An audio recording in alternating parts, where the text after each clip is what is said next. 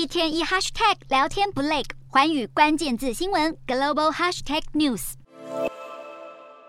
果粉引颈期待的苹果公司秋季新品发表会即将登场，但在此之前，中国手机大厂华为抢先举行 Mate 50以及全场景新品秋季发布会。虽然 5G 晶片遭到美国封杀，但华为历时两年研发新推出的华为 Mate 50系列手机，能够支援卫星通讯功能，被视为是登山迷路者的小帮手。但是这项功能只能在中国使用。至于售价，华为表示 Mate 50要价人民币四千九百九十九元起，大约台币二点二万。最贵的是华为 Mate 50 RS 保时捷设计，售价人人民币一万两千九百九十九元，大约台币五点七万。今年第二季，华为在中国高端智慧手机的市占率只占百分之十一。随着 Mate 50登场，华为期盼能够提振市占率。不过，美国持续制裁华为，让华为因为无法取得先进制程晶片，推出 5G 手机，销量因此不断下滑，让苹果在智慧手机的高阶市场坐收渔翁之利。而苹果的另一个劲敌三星，则是在苹果新品亮相前推出广告大酸苹果，称不管是最高画素的手机相机，或者获得很多赞的月亮照，都不会出现在你的苹果新手机。但是否真的如此？台湾时间九月八号凌晨一点，苹果 iPhone 十四发表会见真章。